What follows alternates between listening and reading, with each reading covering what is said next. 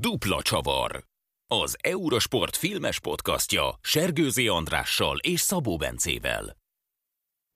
Sziasztok, ezúttal már valóban eh, én is itt vagyok, Andris pedig eh, most eh, Zoomon kapcsolódik be a beszélgetésbe, de ami ennél sokkal fontosabb, hogy nem csak egyel, hanem rögtön kettővel nő a beszélgetésben résztvevő Szabók száma, ugyanis Szabó Krisztof kollégánk a mai vendégünk. Kollégánk, de ennél sokkal több, hiszen újságíró, újabban könyvszerző, az Olvasd a játékot. Társszerző. Igen. Társszerző, igen. Illetve a, az Unibet YouTube csatornájának számos műsorában is megtalálható. Például a Videotéka című műsorban, amiben láss csodát, sportfilmekről beszélgetnek. Mondd csak, Krisz, honnan jött az ötlet?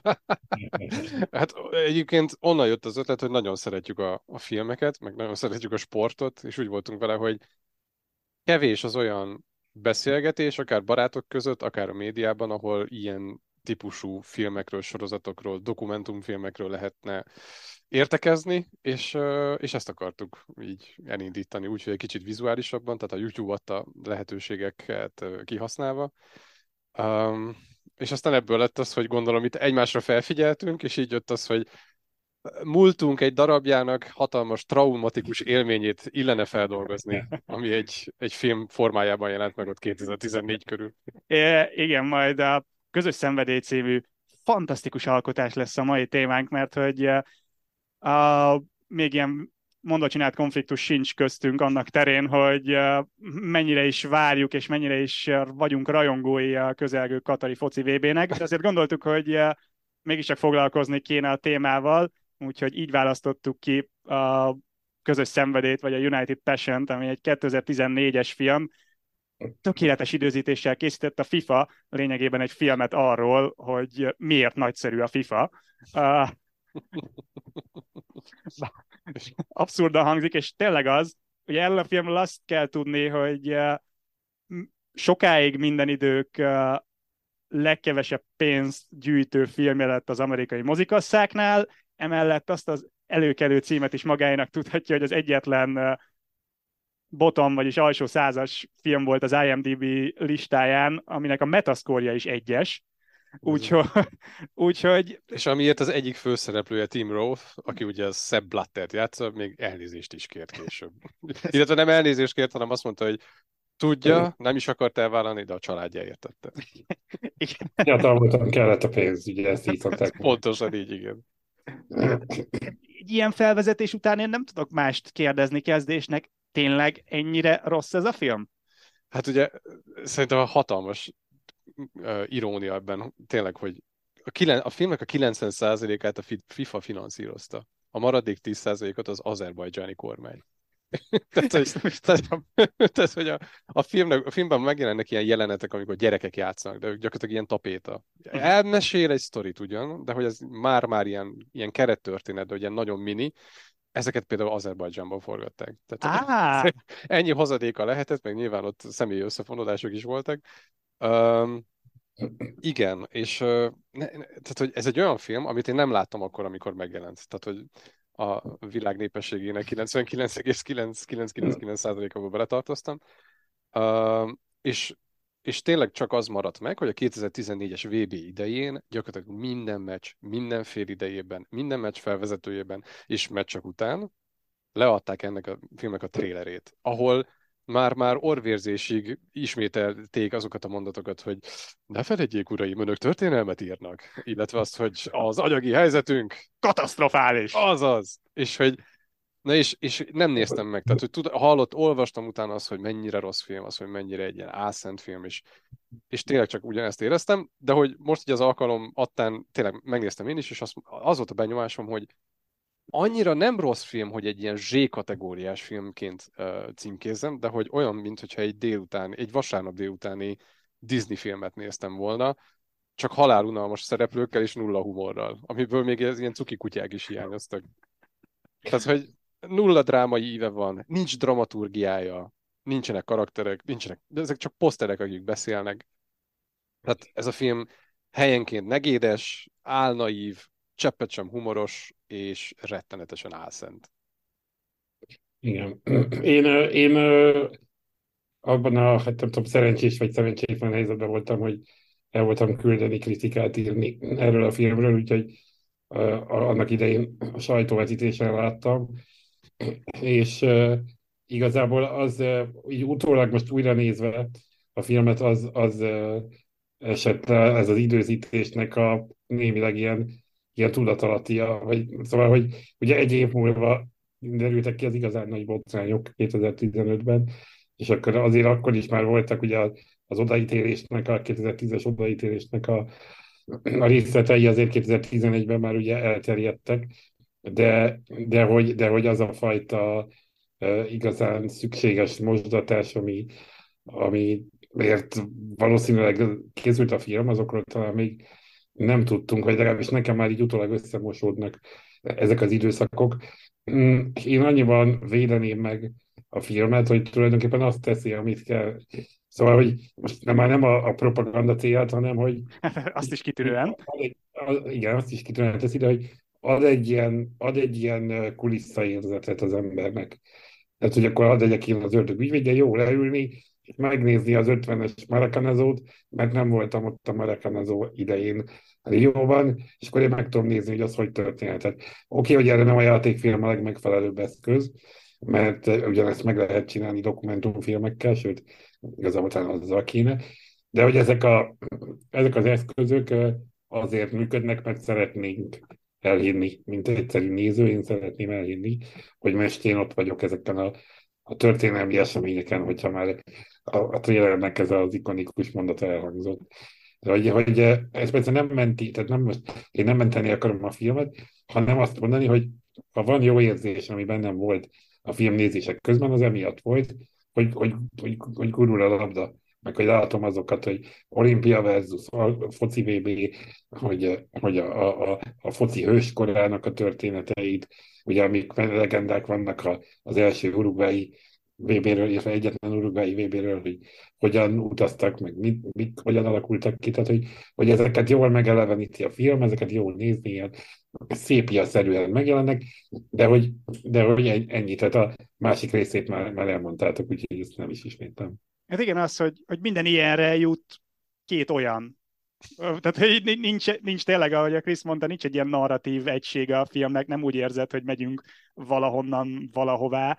És... Ja, nem, persze, hát a három elnök föl van sorolva, vannak sketch-szerűen sztorik, és akkor a végén kihozzák, hogy amúgy mindenki jó.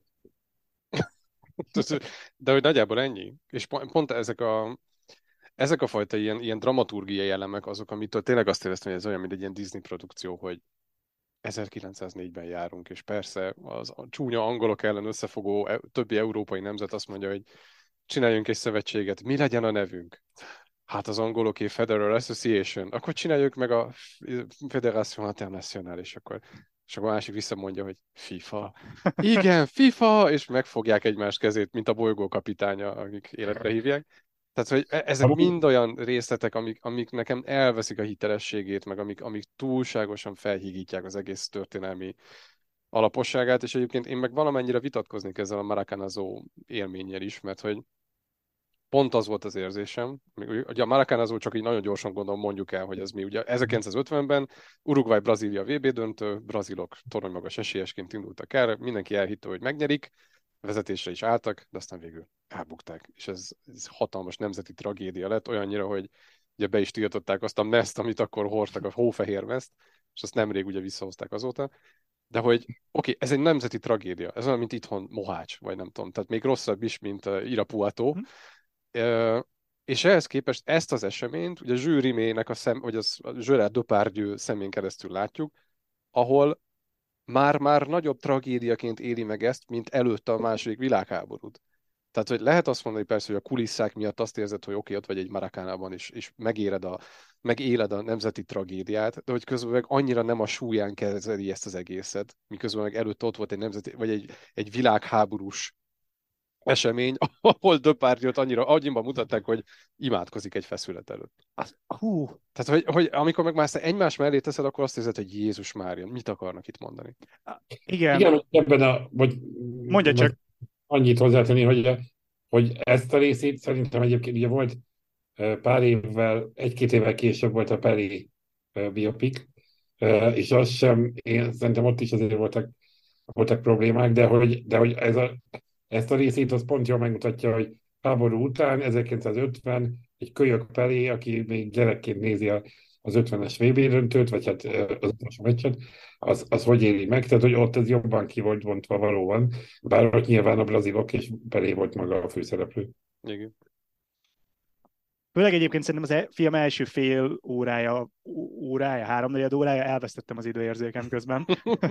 De az, e- az első fele ennyire ilyen gay, ilyen Disney-szerű szerintem. Tehát ott, ott az első 20 percben éreztem minél tá- ötször, hogy le akarom kaparni az arcomat. Minél távoliabbak az emlékek, annál inkább kifigurázhatók. És egy, egyébként ugye a, a rendezőről érdemes csak így annyira audióban kitérni, ugye Frédéric Auburtin, aki effektíve előtte talán a legismertebb film, amit rendezett, az a Paris t'aime. Ami, ha belegondolsz, innen érthető meg az, hogy ez az ember ért a filmek túl, romantiz- túl romantizálásához. És ezekkel az eszközökkel azért eléggé szeretett élni ebben a filmben is. Igen, aztán amikor a, a, már a jelenben is uh, relevánsabb figurákkal kezd el foglalkozni a film, akkor meg a teljes irrelevanciába megyünk át. Tehát, hogy, hogy, hogy, hogy Blatter és Avalanche olyan, nem is tudom, karakterek, de a szó legminimalistább értelmében. Persze, ezek, ezek, ezek gyakorlatilag mindenféle emberi uh, tulajdonságtól el vannak meg vannak fosztva, és e, ettől tűnik, ugye nem szeretem azt mondani, hogy papírmasé, mert akkor úgy hangzok, mint egy ilyen nagyon snob, eltartott kisúlyú filmkritikus, de hogy ezek tényleg azok, és ugye, ugye három, a film az három szereplő körül jár, ahogy mondtátok, ugye Rimet, Avalanche, meg Blatter.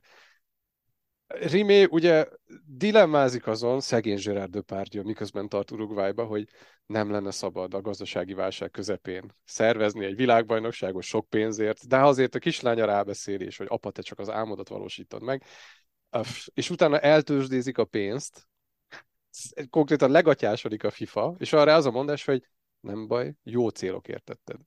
Tehát, hogy mindenre találnak valamilyen magyarázatot, hogy indokolják a szereplők döntését, amivel önmagában nincs baj. Lehet, hogy így gondolkodtak, csak akkor mutassák meg a másik oldalt is. Akkor hány ember szegényedett el, mennyi pénz került valójában az ő zsebükbe, meg, meg, meg azok, azokba a tagországokba, akik részt vettek ebbe. De hát zsűri még ugye nem szeret a fasisztákat, ezt megmutatták. Igen, ez egy hangsúlyos elem volt. Beolvasott egy Mussolini-ista embernek, meg hát gyakorlatilag azt hangsúlyozzák, hogy álma van. Álma van. És akkor ehhez képest ugye megérkezik Avalanche, Sam Neill személyében, aki meg, aki meg gyakorlatilag kettő dolgot csinál, teret nyit Afrikának, meg kiszélesíti az FIFA palettáját, és eredményeket akar. De... Leginkább pénzügyi eredményeket. Pontosan. Hiszen az anyagi helyzetünk katasztrofális. Bocsánat, ezt addig fogom ismételni, amíg meg nem mondom, nem, nem, most, nem most lesz. Ez az a baj, ez már tényleg a gényeinkben benne van már, ez annyira, annyira mélyre ülepedetlen. És akkor ott van ugye Blatter, aki meg hát pénzkerít, hiszen van tehetsége a pénzkerítéséhez. És szerződéseket ír és dilemmázik, és gyakorlatilag a film utolsó harmada arról szól, hogy teremről teremre jár, ahol aláír papírokat. és tárgyal Adidaslerre. Tehát, hogy rendben van, oké, okay, nyilván értett a pénzügyekhez, nyilván tudott is pénzt keríteni, de könyörgöm, ne csináljunk már úgy, mintha nem tudta volna, hogy éppen mit zajlik. És az egyetlen dilemmája az, amikor az elmondja talán egy újságírónak, hogy aláírtam egy nagyon nagy összegű csekket, de nem tudom, hogy hova lett a pénz. És tehát, hogy mint hogyha egy kívülálló lenne, aki akkor eszmél a FIFA pénzügyeire, meg az egyéb korrupciós botrányaira. És ilyen szempontból itt vesztem el, hogy ugye mondtuk, hogy a FIFA finanszírozta nagyrészt a költségvetést, bele is szóltak abba, hogy mi legyen a filmben, állítólag azért ki, kiszedtek belőle szálakat, tehát itt lett volna oknyomozó újságírós szál, meg, meg hasonló része a történetnek, ami, nincs, ami egyébként megcsinálnának filmet. Micsoda, ahogy, egy, ahogy egy ilyen sztorit egyébként megcsinálnának filmet. Igen, pontosan, De pontosan. Egy film lett volna, vagy egy tök jó ilyen, ilyen nyomozós történet. Igen. De hogyha ennyire rátenyerelt a FIFA erre a projektre, akkor bizonyos jeleneteket nem értem, hogy hogy mentek át a szűrőn. Tehát itt a, a film elején az egész úgy jön le, hogy már lényegében Uruguay is megvette az 1930-as világbajnokság rendezési jogát, aztán pedig Argentinánál lép, csak ki nem mondják, hogy hogy elküldték a, a diktatórikus Argentinába a VB-t, hogy megnyeressék az argentinokkal. Persze, és a Maracanazóban is ugye a brazilok vesztettek, tehát Uruguaynak semmi érdeme nem volt abban, hogy nyertek. Tehát hogy ezt mondom, hogy a hangsúlyok egyáltalán nincsenek rendben, de Hát e- ennek a filmnek a forgatókönyvét szerintem erőteljesen jogászok írták. Ha, ha csak abba gondolsz bele, hogy amikor Blatterrel beszélgetnek emberek ebben a filmben, akkor felteszik neki a kérdést, hogy vagy megállapítják, hogy önt elárulták azok, akiket kinevezett meg, meg hogy mit fog tenni azért, hogy megvédje magát. Tudod? Tehát, hogy amikor... Tudja, hogy nem bűnös, tudja, hogy nem követett el semmit, ez így konkrétan elhangzik a filmben. Tehát mindig csak az érem egy másik oldala van megmutatva, és soha nem más. És uh, nyilván, tehát, hogy 2014-ben készült a film, és hát az élet írta a legnagyobb forgatókönyves csavarját, hogy ugye már következő évben meg ugye kitört ez a korrupciós botrány, ami, ami miatt ugye Blatternek is le kellett mondania, de tehát, hogy addigra már volt annyi botrány a tarsolyban, hogy muszáj volt ezeket valamennyire kiteríteni. De ezt mondom, hogy ez a film gyakorlatilag annyira egy oldalon mutatja be, hogy, hogy ettől válik igazán álszenté, hogy itt tulajdonképpen senki nem bűnös. Vagy hogyha bűnös, akkor azt mindig jó szándékkal tette. Igen, de ezt nem csinálja szerintem hatékonyan, mert ezek a dolgok ott vannak a képernyőn, és annyira nem kapsz annyira nem kapod meg a másik oldalt, hogy, ja. hogy már a leg hétköznapi nézőnek, vagy a leg, akinek csak ott a vasalás mellett szól a tévé is feltűnhet, hogy itt valami sántít. Tehát úgy érted, hogy lehetett volna fényesebb is, fényesebbre polírozva ez é, a Vagy, és akkor és akkor nem is beszélünk semmiről, ami, ami korrupció, vagy ilyesmi, csak a FIFA remek oldala, vagy, vagy akkor legalább minimálisan bemutatjuk a másik oldalt, és egy kicsit hitelesebb érvekkel cáfoljuk azt, hogy miért nem korruptak szeretett vezetőink mint a FIFA-nál. De az a szerepnek a lényege, tehát hogy, hogy valóban akkor azért már szivárok, tehát voltak, voltak ügyek, az emberek tudták, hogy a FIFA és a korrupció azért úgy van, van némi köze, még ha a 15-ös botrányok előtt voltunk is, és, és szerintem ez egy kicsit így azt próbálta meg fékezni. Most nem tudjuk, hogy mi, mi volt pontosan az alkot, vagy hogy született egyáltalán az ötlete a filmnek, de hogy én azért el tudom képzelni ezt, és abban az, az se tehát, hogy, hogy azt látszódjon, hogy igen, igen, vannak gondok, de azért, ha megnézed az utolsó negyed óra, fél óra, ez a, a mondjuk a 90, tehát a Blatter elnökségének idején azért ott nincsenek tényleg csak ilyen nagyon ilyen szellemképszerűen fel vannak villantva, hogy jaj, hát vannak gondok, igen. Mm, jó, hát nagyon nehéz idők járnak. És akkor ez elhangzik néhány ilyen sablon, ilyen közhely, de hogy úgy, úgy nincs kimondva, úgy el van kenve, hogy bajok vannak, de mivel megválasztották ugye Szőúrban ismét elnöknek Blattert, hát akkor minden rendben van. És ugye ezzel a dicsőséges képpel fejeződik be. Tehát, hogy, hogy kicsit érezni lehessen, hogy vannak gondok, de a lényeg az, hogy legyen egy olyan kép, hogy egyébként mi urai vagyunk a helyzetnek. Én hát aztán elég gyorsan eljutottunk oda, hogy a FIFA és Blatter nem lett ura a helyzetnek. Ugye egy évet kellett várni a film bemutatója után, ami ironikus, hogy az amerikai premier az 2015-ben volt, és ugye ezért a már említett tragikus uh, teljesítés a kasszáknál, hogy valami 918 dollárt Pontos. szedtek össze az első hétvégén, és aztán ugye le is vették a mozikról egyből. Úgyhogy... Franciaországban be sem mutatták a mozikba. Egyből DVD-n jelent meg. Franciaországban érted. van, körülbelül, van körülbelül 20 olyan film all time, tehát kezdetektől napjainkig, ami a, a Rotten Tomatoes, ugye ez a kritikus gyűjtő oldal, nulla százalék. Tehát, hogy az összes kritika közül egy sem pozitív. Tehát még a Fingós Gagyi Mami 2, bocsánat, meg ilyen, bármi is kap legalább egy jó kritikát, ez nulla kritikát, jó kritikát kapott. Ugye mindig eldöntik, hogy ez pozitív inkább, vagy negatív, még ha ez nem is annyira fekete-fehér, de a lényeg az, hogy, hogy ebben a nagyon illusztris körben van, amelyik 0%-ot kapott. Így van, de hogy e, ebben nem csak az rátszik közre, szerintem ebben a negatív értékelésben, hogy, hogy álszent, és hogy tudod azt, hogy végig ki volt a megrendelő, hanem az, hogy, hogy közben meg bugyután van megírva. Az, hogy, az, hogy tele van ilyen expozíciós szövegekkel. Amikor megjelenik ugye a zsűrimé első jelenete, Gerard Depardieu valamit ott teátrálisan előad, és akkor kivonul a képből, és akkor megkérdezik a háttérben, ki volt ez? Ő zsűrimé, valami neve nincs szövetségnek a tagja. Tehát, hogy ez a, meg amikor, amikor arról van szó, hogy már közeledik a háború, és azt mondják, hogy hájaj, már a fasizmus előre tör. De ez ellentétes az értékeinkkel. Valamint az, hogy Szerencsére áttettük Zürichbe a székhelyünket, ami Svájcban van. Tehát gyakorlatilag így belenézek a kamerába már, mert annyira súlykolják ezeket a nagyon egyszerű, nagyon, nagyon suta üzeneteket, és e- ezeket tele van a film.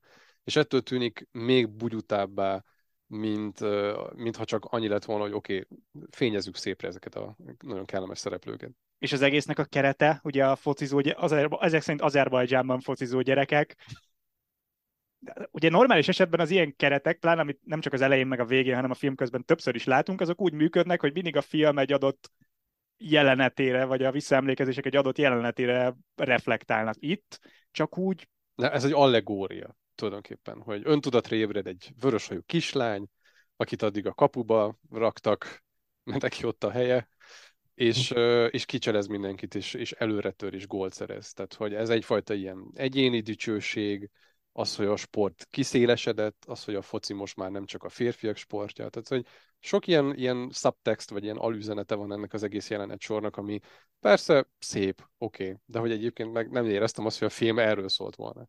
Meg a reklámjaiban vannak ilyen üzenetek, tehát hogy, hogy oda ez elmegy, hogy nem csak a fehér emberek sportja, nem csak a férfiaké, a szegény vidékében játszódik, ugye, tehát tele van olyan stílus elemmel, meg olyan, olyan, olyan részlet, igen, tehát a, a részekkel, ami, amikért ilyen kampányokat egyébként indítottak az elmúlt évtizedekben, hogy kinek még a sportja, és ezt, ezt akarja elmondani, de hogy ez, ez egy kicsit úgy tükrözi a stílusát is valóban a filmnek, hogy, hogy ezek a betétek elmennek egy reklámnak körülbelül.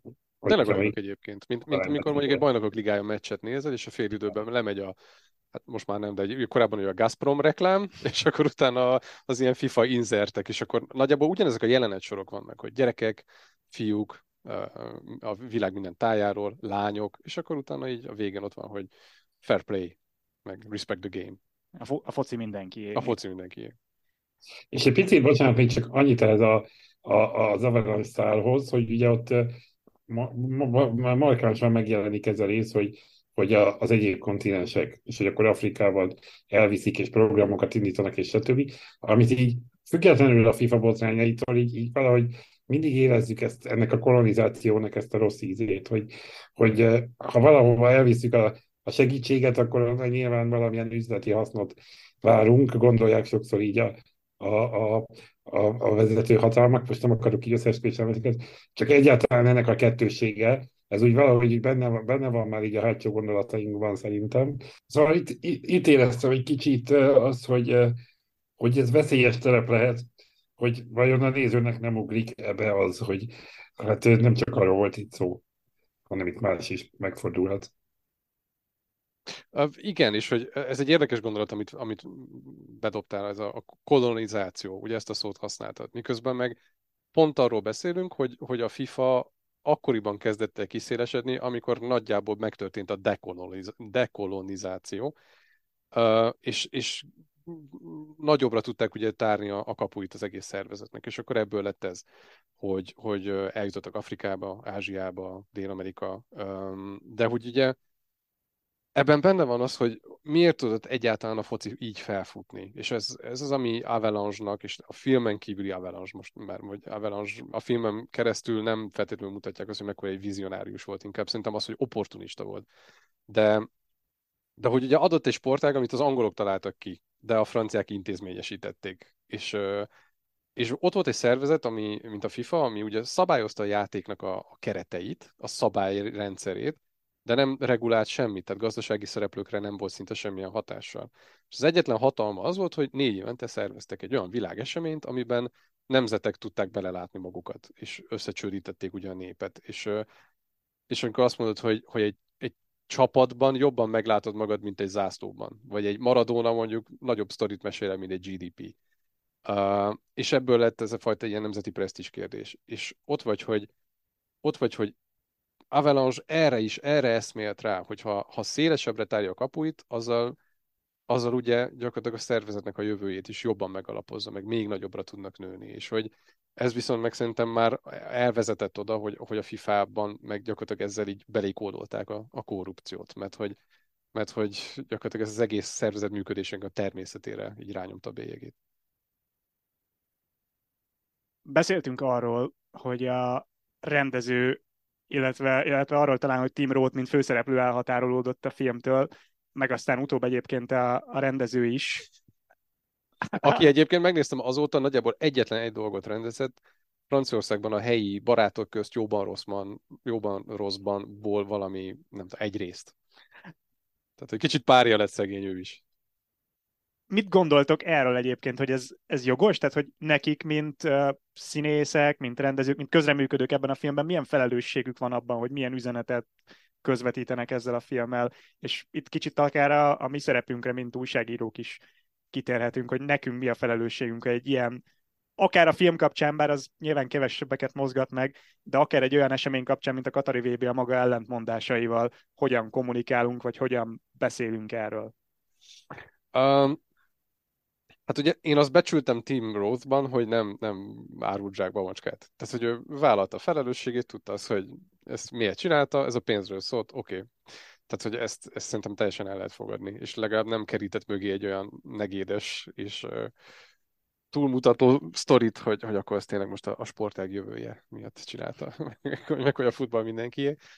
Uh, de ugyanakkor meg azt gondolom, hogy tehát a színész a legkevésbé döntéshozó ebben az egészben. Tehát, hogy ő megkap egy szerepet, azt meg fel kell mondani a sorokat.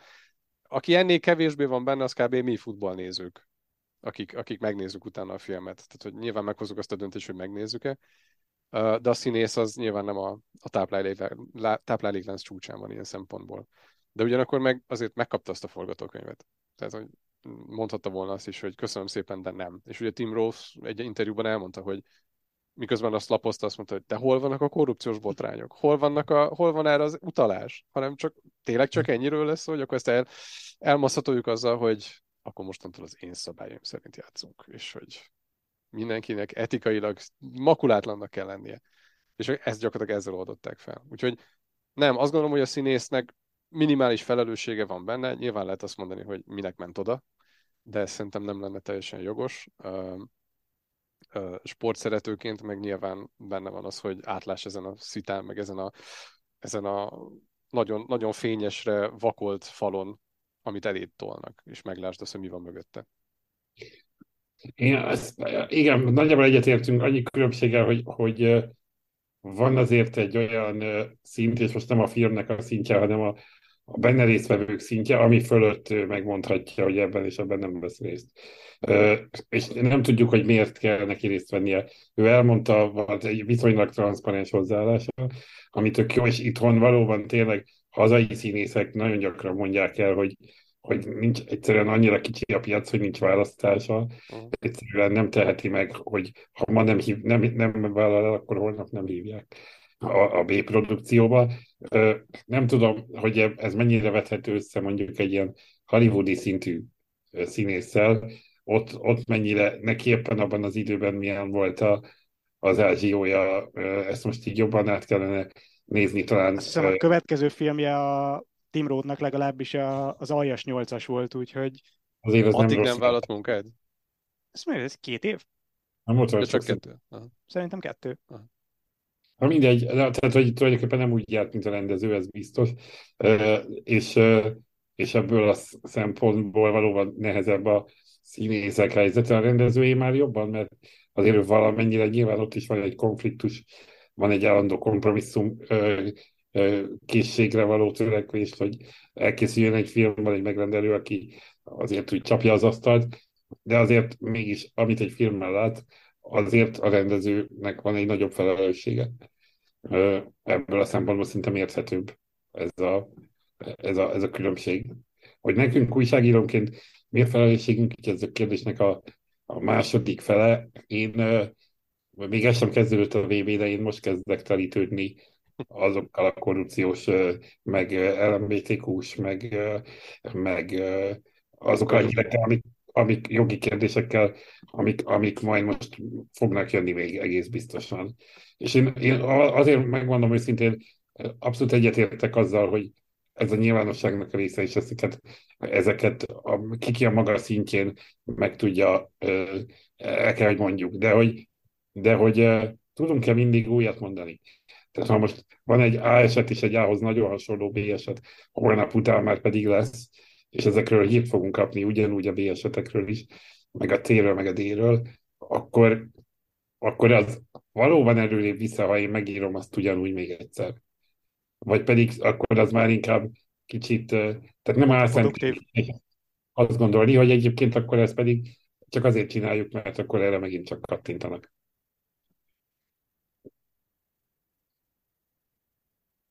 Úgyhogy ebből a szempontból van egy ilyen, van egy ilyen dilemma bennem, főleg úgy, hogy az elmúlt hetekben azért sok, nálunk is viszonylag sok anyag megjelent teljesen alap, alappal, és ez tök jó is, megjelent. Csak hogy tudunk-e újat mondani egy újabb hasonló eset kapcsán? Bennem ezek. Hát, egyébként ezzel a felvetésre teljesen, teljesen tudok azonosulni, hogy, hogy én is már kezdem, kezdek telítődni, és ugyanakkor meg újságíróként nyilván mi a felelősséget, hogy rámutass arra, hogy, hogy mi zajlik a világban, hogy, hogy megláttasd azokat a dolgokat, amiről esetleg mások nem akarnak úgy beszélni, vagy annyit beszélni, vagy olyan fénytörésben bemutatni. És igen, van egy olyan effekt is, hogy, hogy ezek el tudnak torzulni, ezek az üzenetek, és egyfajta ilyen, ilyen Katar ellenes prizmát kap a dolog, ahol azt mondod, hogy mindennek az eredője az Katar. Miközben meg oké, okay, hogyha egy kicsit gondolkodsz, akkor megláthatod azt, hogy igen, Katar egy főszereplője ennek az egész világbajnokságnak, de hogy miért nem beszélünk eleget a FIFA-ról? Miért nem beszélünk arról, hogy kik azok, akik odaítélték ezt a világbajnokságot ennek az országnak? És oké, okay, és akkor innentől el lehet ágazni oda. Feladata az, mondjuk egy FIFA-nak, hogy csak liberális demokráciáknak ítélje oda a világbajnokságot. Miközben tudjuk azt, hogy, hogy Katar meg nem az. És ez ugye később, hogy akkor odaadták egy olyan országnak, ahol nem voltak munkajogi, uh, hogy mondjam, megkötések, ahol vagy gyakorlatilag a kafala rendszer lényege az volt, hogy gyakorlatilag volt egy szponzorod, aki, aki gyakorlatilag lehetővé tette azt, hogy mint hogy egy, egy rabszolgát tar, tartson magánál, és akkor bevette az útleveledet, te meg azt csináltad, amit ő mondott.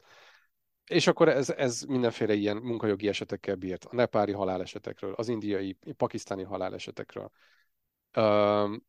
És akkor érted ott vagy, hogy akkor most a FIFA-nak néznie kell ezt? Néznie kell azt, hogy egy adott országban mondjuk van-e fékek és ellensúlyok rendszere, meg, meg adott az egyéni szabadság, akár választójogi, akár ö, ö, ö, munkajogi szempontból? Vagy az, hogy az értékpluralizmus megjelenik? Vagy az, hogy van egy szabad média? Vagy, vagy, a, vagy akkor azt mondod, hogy legyen egy értéksemleges szervezet, de akkor viszont nem kell ilyen nemzetegyesítő hozsannákat zengeni erről az egészről, hogy akkor mennyire összehozza az embereket.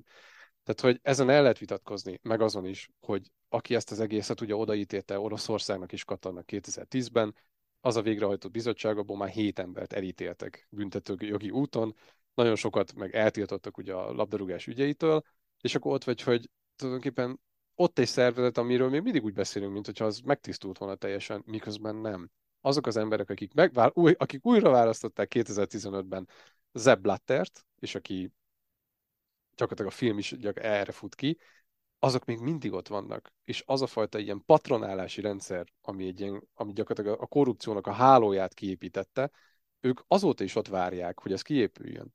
És azt gondoltad volna, hogy 2015-ben, amikor ez az egész botrány kitört, és aminek a film egyfajta ilyen szimbóluma lett, az majd egy ilyen tisztogat, vagy ilyen megtisztulási hullámot fog hozni.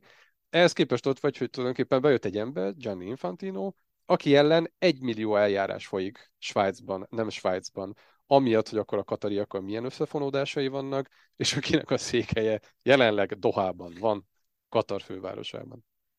Ugye érdekes volt, amit mondtál, hogy kap ez az egész ilyen Katar ellenes hangsúlyt. Annak idején Blatter is ezzel, először ezzel söpörte le ezeket a vádakat, hogy hát itt kérem szépen mindenki rasszista, hogy uh-huh. azzal van a problémájuk, hogy mi Katarba vittük ezt a világbajnokságot. Aztán nyilván, amikor így szélesedett a botrány, akkor az őt is elvitte. Hát, hogy ez mennyire vezetett tisztuláshoz, nyilván a szervezetben sok minden nem változott, bár emlékeim szerint beiktattak valamilyen tudom, etikai bizottságot, vagy valamit, ami... De az a filmben is volt. Tehát, hogy arra már Blatter is hivatkozott. Szóval ennyi súlya lehetett ennek így. Nagyjából. De hogy ugye azóta kiosztottak van egy rendezést. Egy rendezést kiosztottak, az ugye Egyesült Államok, Mexikó, Kanada, tehát észak-amerikai rendezés. Van már porondon a 2030-as uh-huh. kiválasztás is, és ott sincsenek nagyon, legalábbis ennyire ellentmondásos ország nincs, csak Szaúd-Arábia, mint társrendező. Igen. Igen, igen, igen. És akkor itt jön be az, hogy, hogy azt mondod, hogy akkor most tulajdonképpen, amikor azt mondod, hogy a Katari VB-ből eleged van, és hogy miért, miért ahol ennyi visszaélés, meg ennyi atrocitás történik, és ahol annyira azt érzed, hogy nem kompatibilis azzal, amit már korábban VB-ken láttál, akkor ez most Katar ellen szól, vagy a FIFA céljai ellen szól. És ezt, mond, ezt szoktam mondani, hogy, hogy a FIFA céljai, ha megnézed, tulajdonképpen nemesek, és hogy valahol ezt teljesítik azzal, hogy azt mondják, hogy juttas, jut, el akarják juttatni a sportágat minél több helyre, és felfejleszteni az összes futball létesítményt. Tehát, hogy célrendszert tekintve azt mondod, hogy ez egy nemes cél. Tehát az, hogy ez adott esetben egy világbajnokság el tud jutni a világnak egy olyan szegletébe, ahol eddig nem volt, önmagában még nem lenne baj.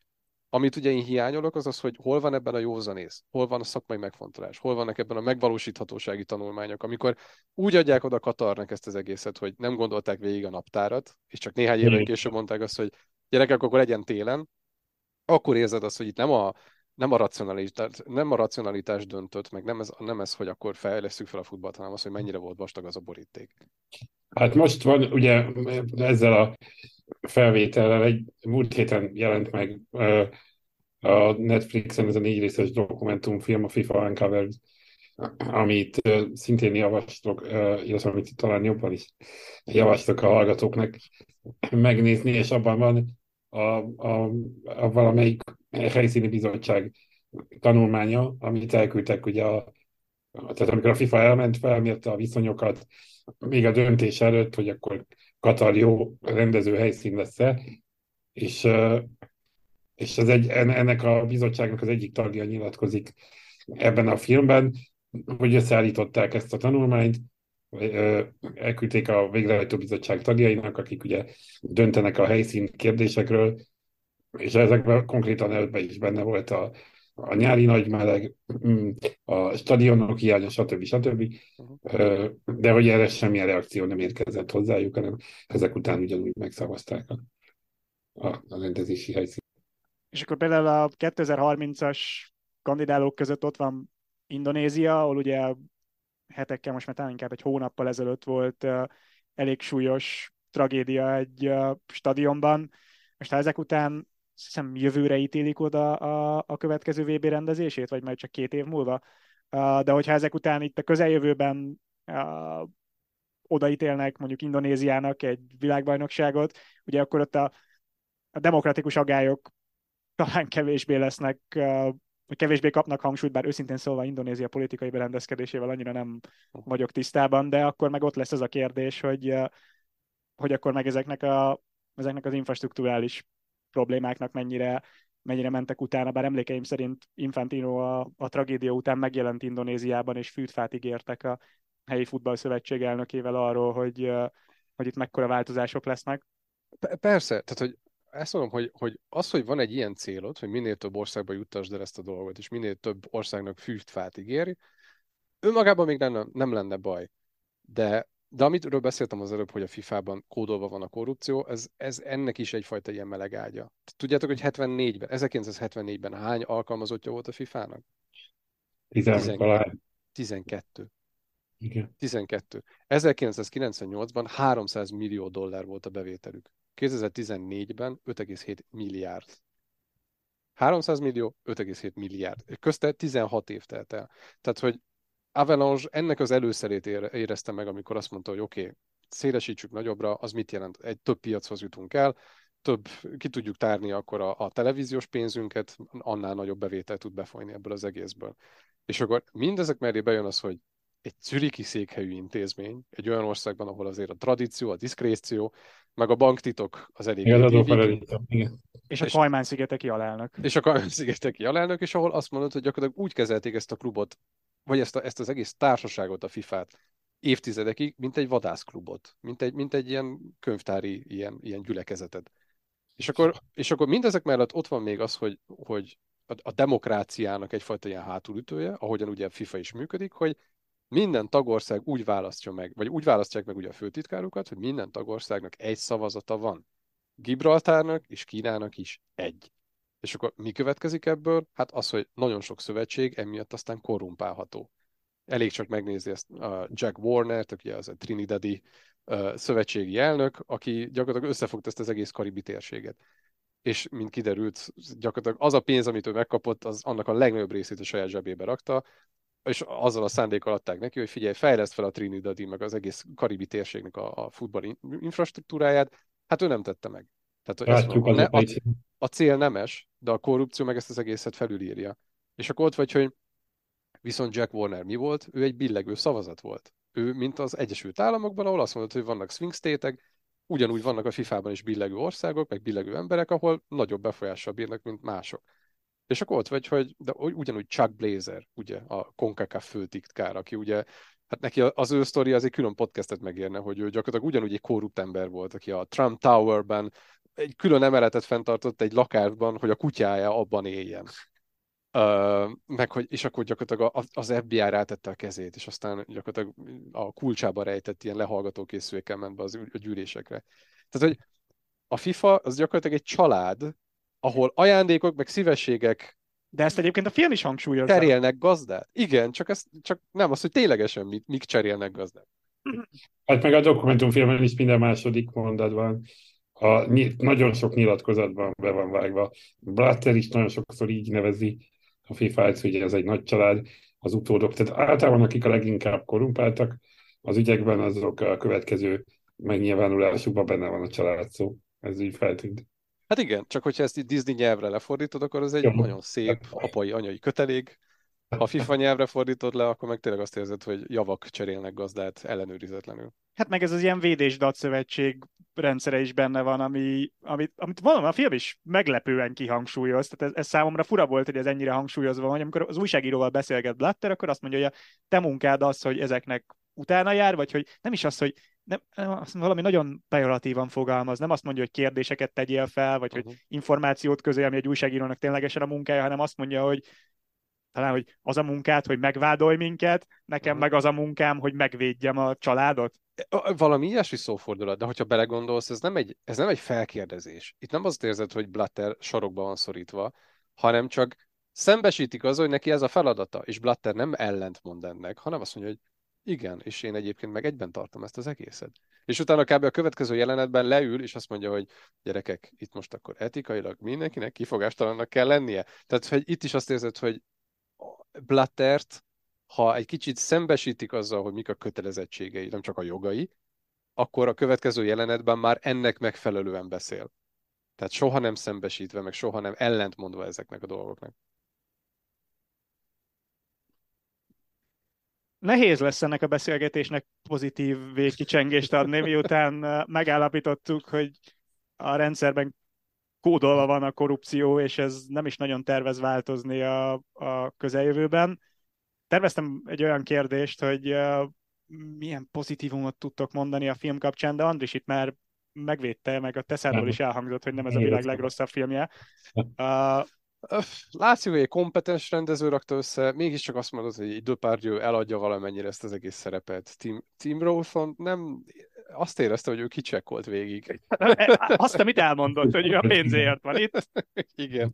Tehát, hogy, hogy úgy ad elő egy olyan szerepet egy, egy, egy csinovnyikról, egy hivatalnokról, hogy, hogy az tényleg úgy hangzik, mint egy csinovnyik és egy hivatalnok. Igen, amikor egy, egy unalmas karaktert kell előadnod, akkor a, a, a, a pénzre hajtó beleszarás az végül is egy jó színészi technika. Tehát, hogy... Igen, azt érzed, hogy az operatőri munka az ilyen, tehát, hogy ilyen szintenen szaktalan, de nem azt érzed, hogy, hogy valami olyasmit akartak, amivel így túlvállalták volna magukat, hanem pontos azt érzed, inkább pont azt érzed, hogy patika mérlegen ki volt mérve, az, hogy a korrupció témában meddig el lehet menni, a nemes célok hangsúlyozásában mi az, aminél még talán nem hányják el magukat a szövetségi eh. képviselők. A nézők már lehet, Uh, és ez, én azt érzem, hogy ez, és, és mondom, tehát a jogi, a jogi részei azok pedig szerintem nagyon, nagyon át voltak gondolva így betűről betűre. Tehát emiatt, emiatt nincsen faj, olyan fajta érzésem, hogy ez egy ilyen teljesen elszámolt és teljesen tragikomikus valami, hanem inkább csak egy ilyen nagyon rossz célból megcsinált, és egyébként ilyen, ilyen ipari, most hogy hívják ezt, tisztes ipari munka. Én egy pozitívumot jegyeztem meg már a film nézése közben, hogy a spink munka az korrekt volt, mert hogy Avalanche ugye jó 30-40 évet öregszik a film története alatt, és úgy egészen elhittem Sam egy ponton, hogy ő 40 éves, és egy ponton meg, hogy 82, úgyhogy... 50-től gyakorlatilag. Ugye a, a, a Amerikánában látjuk először. Igen. És, és 2002-ben utoljára. Igen, igen, a, a kongresszuson. Miközben zsűrimének csak a bajsza lesz ősz. Ja, igen, Ezért igen, igen, igen, igen, ott még, ott még nem tudom, félúton smink csapatot cseréltek, mert szemnélen jobban dolgoztak, mint szegény Depardieu. Igen, tehát hogy ez, ez a, ebben, ez a, ebben a, a filmben ez a furcsa, hogy, hogy telnek az évtizedek, és tulajdonképpen olyan nagyon sok minden nem változik. Csak az, hogy nagyobb lesz a FIFA. És a, az idő múlását pedig pont az olyan, az olyan ilyen, ilyen diafilmekkel látod, amit ugye említettetek, hogy, hogy végigfutnak ilyen szalagcímek, végigfutnak meccs jelenetek a 70-es döntőről, a 78-as argo, argentin döntőről.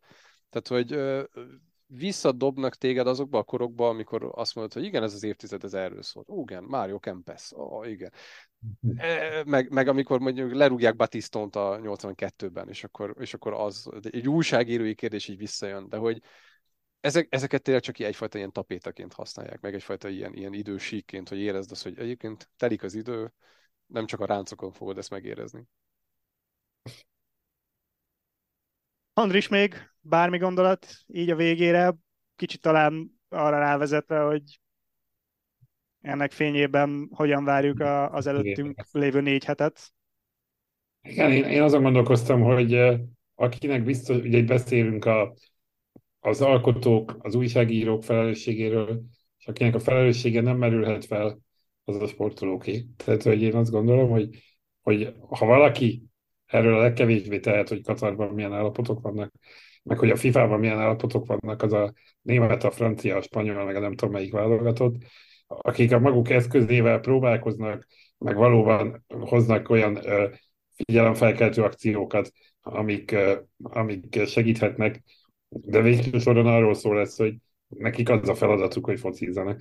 Tehát, hogy ez lehet, hogy egy kicsit patetikusan hangzik a részemről, de hogy, de hogy tényleg, tényleg ezt azért tartjuk szem előtt, és ezért tart, tudok nehezen azonosulni azokkal, akik azt mondják, hogy én nem nézem a foci vb boly, bolykottálom, mert hol van, mert ezzel pont azzal, ezzel a lépéssel pont azokkal szúrnak ki, akik erről a legkevésbé tehetnek, és mégis a legtöbbet teszik hozzá. Ez egy tök jó gondolat, Andris. És hogy egyébként meg akkor így tovább fejtve ezt a szurkolók felé. Ugye a Franciaországban például vannak városok, városi önkormányzatok, ahol ugye azt mondták, hogy nem fognak kihelyezni óriás vetítőket, hogy ne nézhessenek, ne, ne mutathassák, meg ne is lehessen közvetíteni a meccseket. Szerintem ez már tényleg arról szól, hogy a, le, a nézővel szúrsz ki, senki mással, miközben ők, ők tehetnek a legkevésbé erről az egészről.